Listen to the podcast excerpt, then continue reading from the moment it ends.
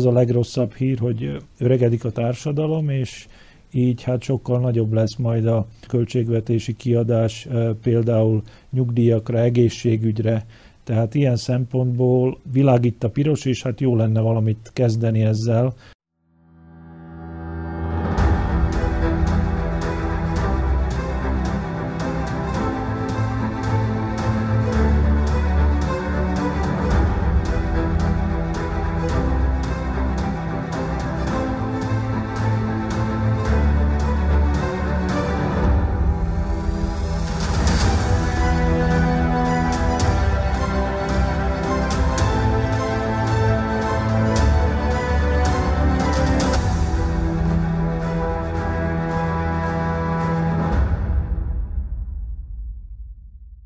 Üdvözlöm kedves nézőinket! Önök a Ma Hét Média Család Piac című gazdasági műsorát látják, amelyben minden hónapban Matus Tibor kollégámmal egy-egy vendéget kérdezünk a gazdaság aktuális kérdéseiről. Ezúttal vendégünk Ódor Lajos, a Szlovák Nemzeti Bank alelnöke. Köszöntöm, és köszönöm, hogy eljött. Jó napot kívánok!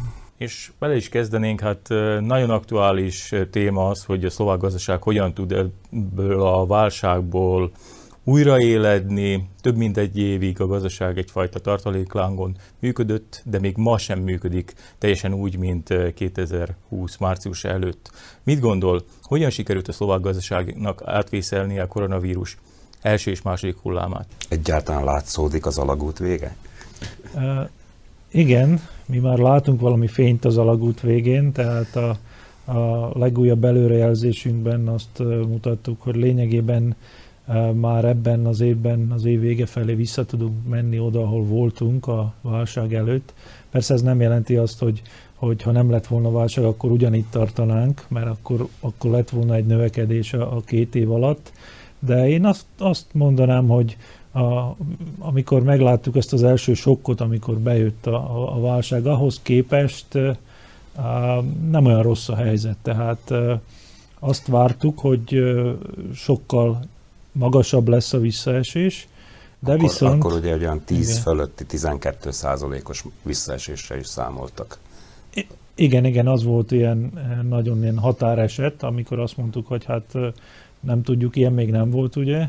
Tehát a legrosszabb esetben ez 10 fölé is mehet, és legjobb esetben azt mondtuk, hogy ilyen 5% 5 és 10 között mozogtunk akkor, és hát a, a tavalyi visszaesés az 5% körül volt, tehát a, az optimistább előrejelzések eh, jöttek be. Lényegben. Miért pont ezek jöttek be? Mi járult hozzá? Igazából az autógyárak, vagy valami más, más hatást érezhetünk ebben? Kettő, kettő okot mondanék. Az első az pontosan az autógyárakról szól, hogy eh, míg a, a válság elején hát nagyon nem is tudtak gyártani, mert nem volt miből gyártani, nem jöttek be a, a az, az anyagok Spanyolországból, Olaszországból, viszont később az autógyárak vissza tudtak menni arra a pontra, ahol a válság előtt voltak, tehát ők nagyon gyorsan tudtak erre reagálni, és kihúzták a, az országot valamennyire a kátyúból.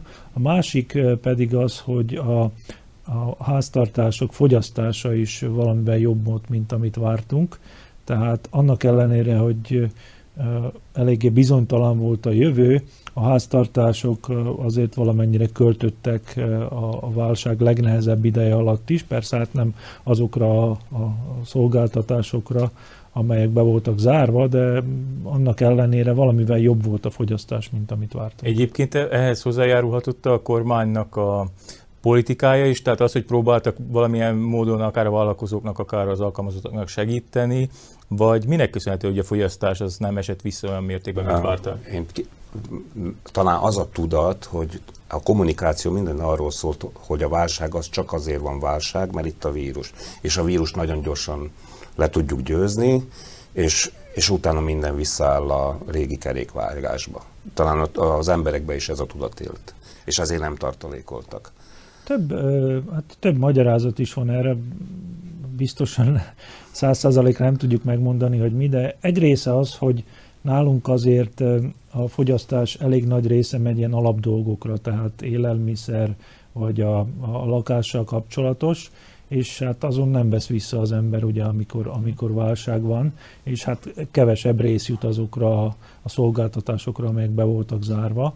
Tehát ez az egyik része. A másik része az is, hogy az emberek általában ilyen ö, rövid távúnak látták a válságot, tehát nem úgy néztek, hogy na most akkor a, a spájzot föl, föl kellene tartalékolni egy rengeteg élelmiszerrel, vagy, vagy más dolgokkal. Tehát ez azt, azt jelenti, hogy, hogy hát így, így jobban, jobban kezelték a válságot fogyasztási szempontból. Egy másik dolog pedig az, hogy annak ellenére, hogy itt volt a válság, azért az eladósodás, a háztartások eladósodása az még mindig ilyen növekvő pályán volt, tehát ez is valamennyire egy hozzá tudott segíteni ahhoz, hogy a háztartások költekeztek például hiteleken keresztül is. Mhm, tehát még, még inkább eladósodtak az emberek, és most már az eladósodottságról beszélünk, ugye legtöbbször a politikai viták során az merül fel, hogy most már 60% fölött van a GDP arányosan Szlovákia eladósodottsága, és jövőre ez még tovább növekedhet. A Nemzeti Bank szempontjából mit jelentenek ezek a számok, mert az egyszerű halandó nem nagyon tud mit kezdeni ezekkel az, a százalékos arányokkal. Tehát ez egy veszélyes zóna, hogy egyszerűen kérdezem, ahol most már Szlovákiában, vagy még biztonságban érezhetjük magunkat? Igen, igen, hát hogyha ilyen szemafor szempontjából néznénk a dolgokat, akkor a, a piros világít most ilyen hosszú távú közgazdasági, vagyis hát költségvetési fenntartási szempontból, de ez persze nem azt jelenti, hogy a, a válság alatt nem kéne segíteni a gazdaságnak. Tehát itt inkább arra kell fókuszálni, hogy honnan indultunk, tehát indulhattunk volna egy kicsit alacsonyabbról is, tehát voltak olyan idők Szlovákia gazdaságában, amikor többet lehetett volna félretenni a költségvetésen keresztül, és hová megyünk, tehát ott pedig az a legrosszabb hír, hogy öregedik a társadalom, és így hát sokkal nagyobb lesz majd a, a, a költségvetési kiadás például nyugdíjakra, egészségügyre, tehát ilyen szempontból a világ itt a piros, és hát jó lenne valamit kezdeni ezzel, hogy legalább az elkövetkező 5-6 évben vissza tudjuk szorítani az adósságot olyan szintekre, ahol aztán már így nyugodtabban tudnánk aludni.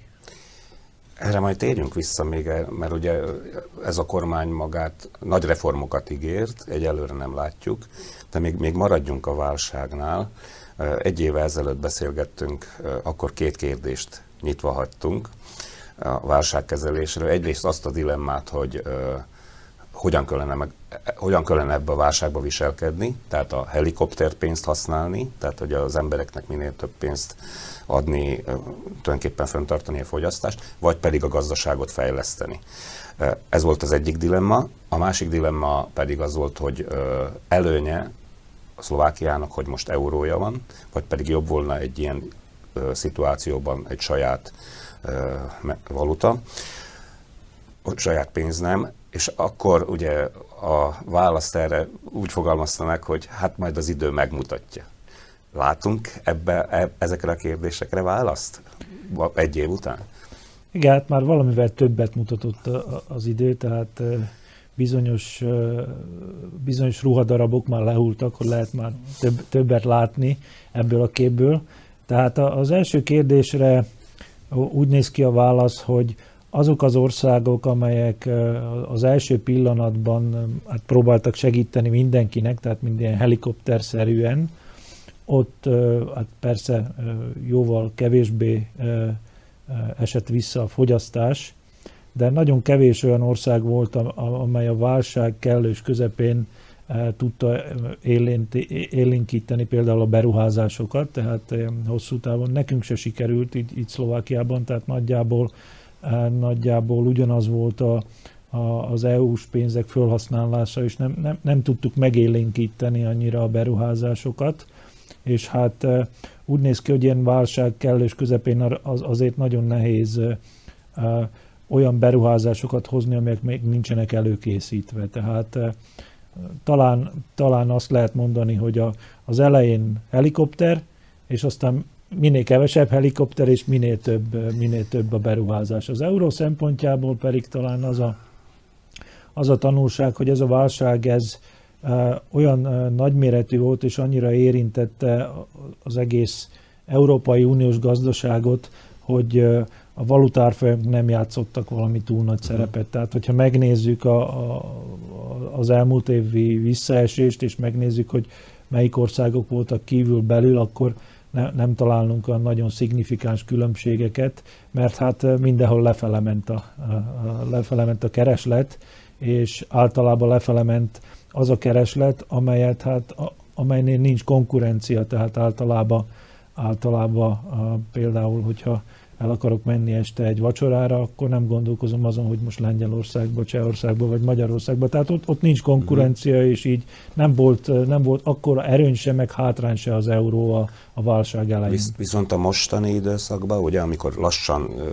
kezd visszapörögni a gazdaság, uh, az árak a saját valutájú országokba jobban elszabadulnak, mint az eurozóna országaiba, vagy nevezzük inflációnak, ugye, hogy az eurozóna országai jóval alacsonyabb inflációra számíthatnak, mint a például Magyarország, Lengyelország, vagy, vagy akár Csehország. Igen, ez mindig úgy vagy, hogy milyen szemszögből nézzük a dolgokat. Uh-huh. Tehát, hogyha fogyasztói szemszögből nézzük, akkor persze, hogyha elszáll egy kicsit az árfolyam, vagy megnövekedik az árfolyam, akkor az, az kis országoknál mindjárt megjelentkezik az árakban. Viszont, hogyha a cégek szempontjából nézzük a dolgokat, akkor az az árfolyam tud segíteni például az exportálásban. Tehát ezért, ezért mondom azt, hogy nincs olyan, nincs olyan túl nagy tanulság, mivel valakinek segít, valakitől viszont elveszi a pénzt. És én még visszatérnék a beruházásokra, mert a, a, ugye a külföldi beruházásokba régiós összehasonlításban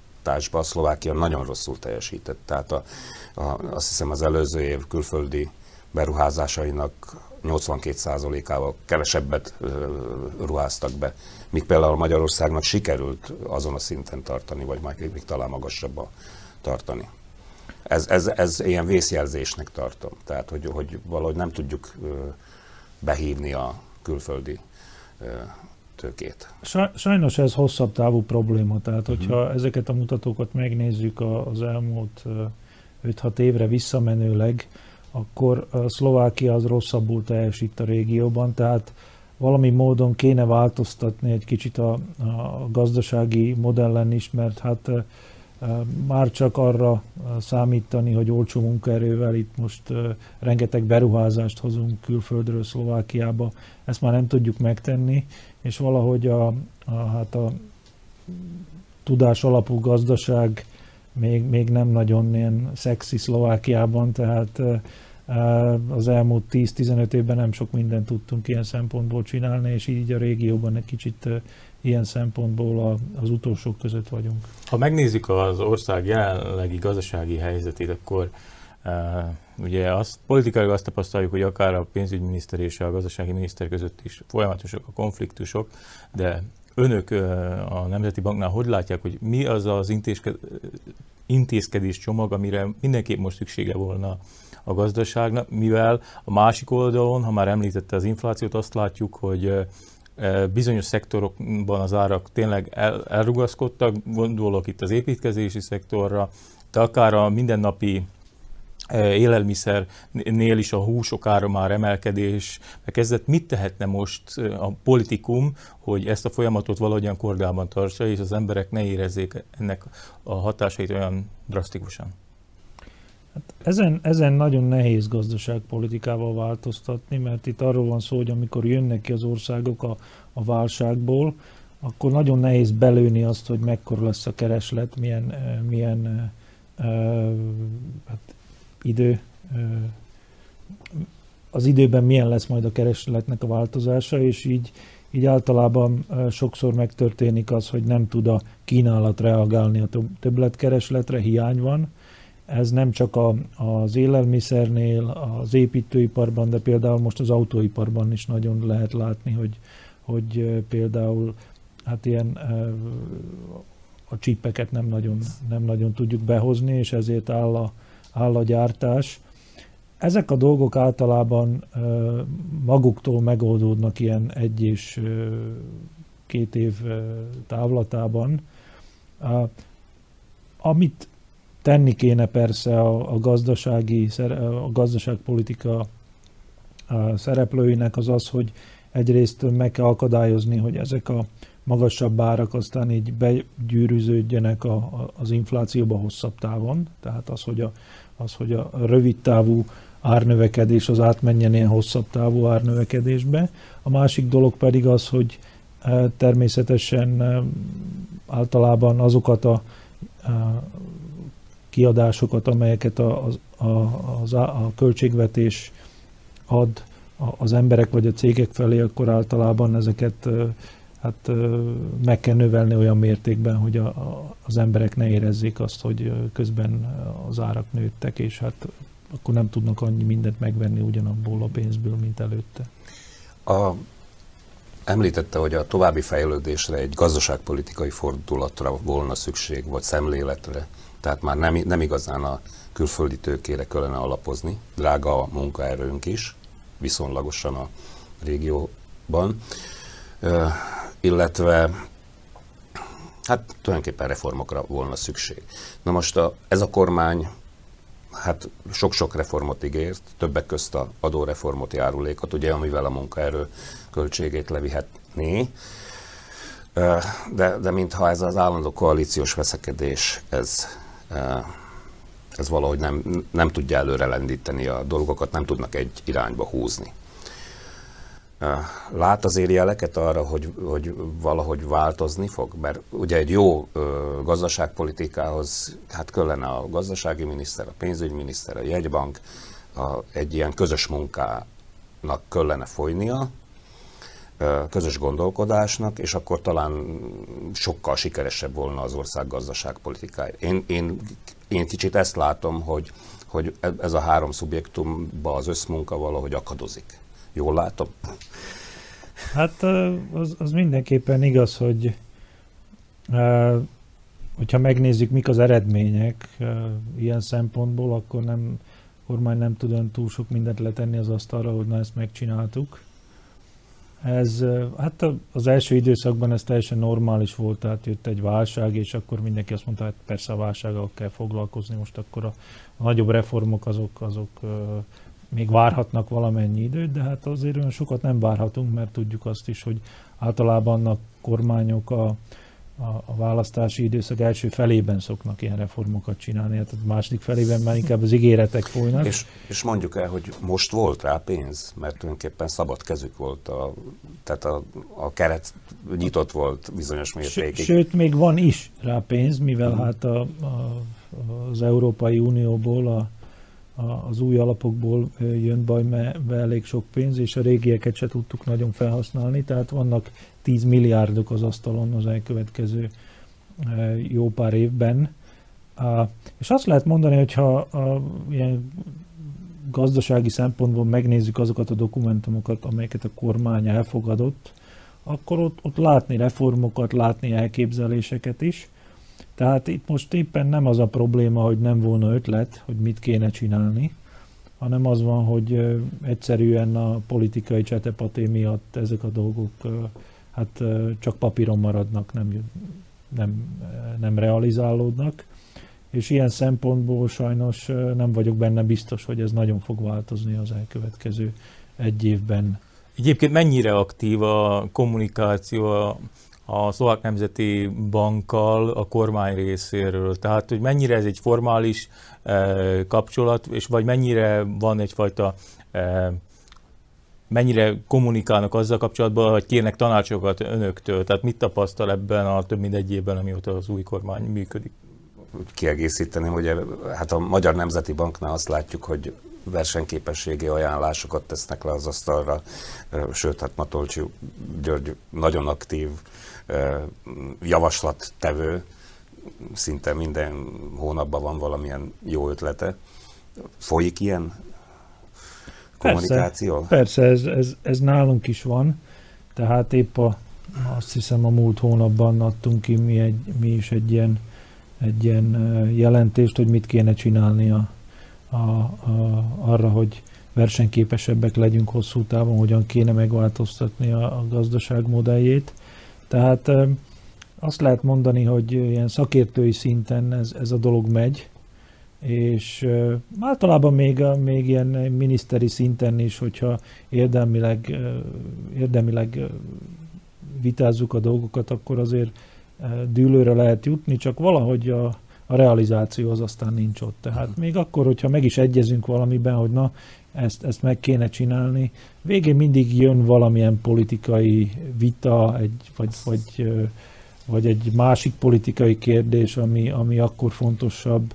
Tehát valahogy ilyen szempontból nincs összhangban a, a szakmai és a, és a, és a politikai uh-huh. vita. A Nemzeti Bank miben látja a, a, a főpontokat, hogy tehát egy ilyen gazdaságpolitikai fordulatnak, vagy versenyképességi fordulatnak?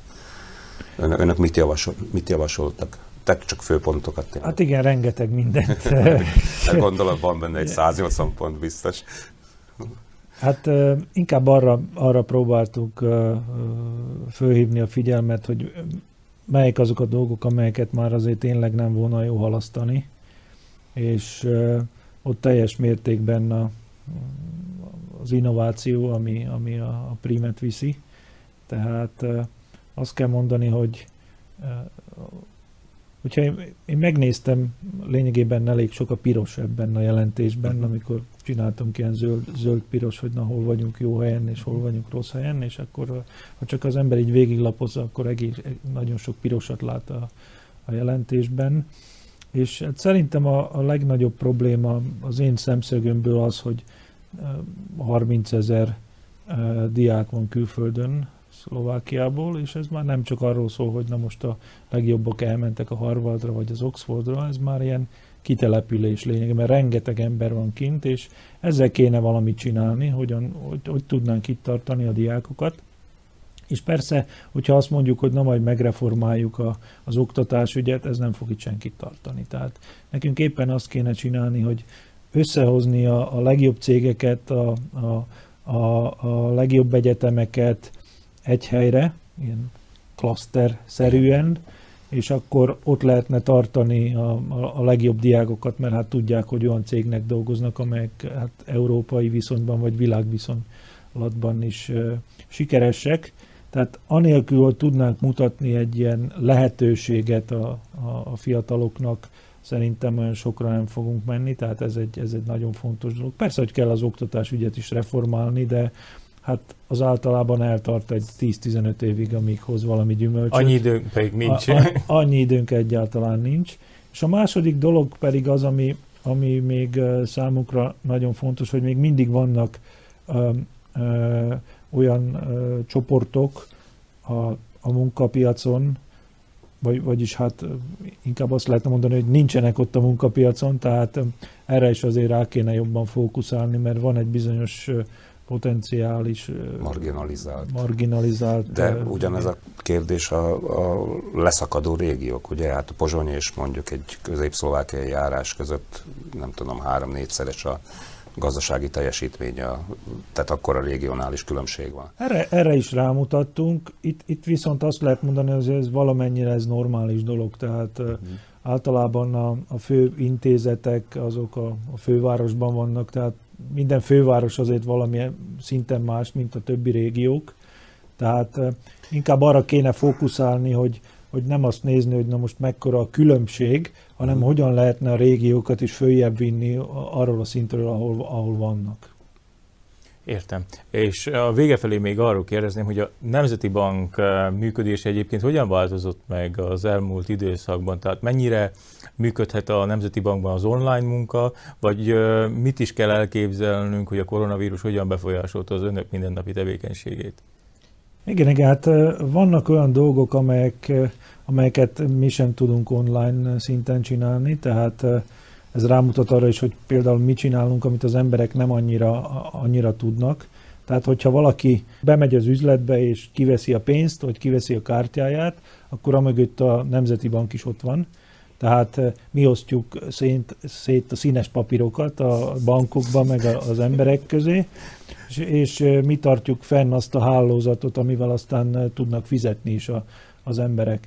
Na és ezt nem lehet otthon a hálószobából csinálni, tehát Nagy, nagyon fontos dolgoknál inkább olyan csapatokat hoztunk, amelyek hát az egyes, kettes, hármas csapat, és akkor nem voltak együtt, hogy de summa summarum el lehet azt mondani, hogy, hogy például 15% volt a, a, a legalacsonyabb pont, ami ahányan ott voltunk a munkában, és hát 85% akkor otthonról tudott dolgozni. Most már így visszajöttünk ilyen 40% fölé, de azt lehet mondani, hogy valószínűleg hosszú távon is azért annyira fog változni a helyzet, hogy azért majd megengedjük, hogy a, az emberek több napot legyenek otthon a válság után is, mert azt tapasztaltuk, hogy vannak olyan területek, ahol annak ellenére, hogy otthonról dolgoztak az emberek, a teljesítményük az nem csökkent. Sőt, sőt. Sőt, van, van, van ahol növekedett is, igen, igen, de hát nálunk az volt a fontos, hogy ne csökkenjen. Uh-huh. Tehát. És ugyanezt el tudja képzelni egyébként a Szlovákiában működő bankok szempontjából is, hogy egyre inkább át fogunk menni egyfajta online ügyintézésre. Tehát ez a jövő Szlovákiában is, hogy online intézzük a pénzügyeinknek egy részét, vagy ez még itt fikciónak tűnik? Ez mindenképpen a jövő. A, a kérdés az, hogy milyen gyorsan tudnak egyes csoportok átállni erre. Tehát a, a, szerintem a, az, az én gyerekeim talán még az életükben nem voltak bankban, és úgy néz ki, hogy nem is nagyon fognak bankba járni, de ez nem azért van, mert én kezelem minden, minden pénzügyeiket, de persze vannak aztán az idősebbek, ahol hát azért hozzá van szokva az ember, hogy hogy Személyes kontaktushoz. Igen, meg hozzá van szokva a színes papírhoz, és nem a kártyához, tehát azért ez, ez, ez, ez egy ideig még itt fog maradni. De ez, ez az egyik eleme, ugye, vagy a járványnak az egyik hatása, hogy változik. Tehát valahogy ezt kellene talán tudatosítanunk, hogy ez a járvány elindított, vagy fölgyorsított bizonyos változásokat. Már láttuk ezeket a változásokat, hogy fognak jönni, ugye? Csak a járvány mindezt fölgyorsította. Én azt hiszem, hogy a gazdaságpolitikának is ezzel erre tekintettel kellene lennie, hogy kicsit irányítani az embereket, hogy hát már nem élhetünk úgy, mint a járvány előtt.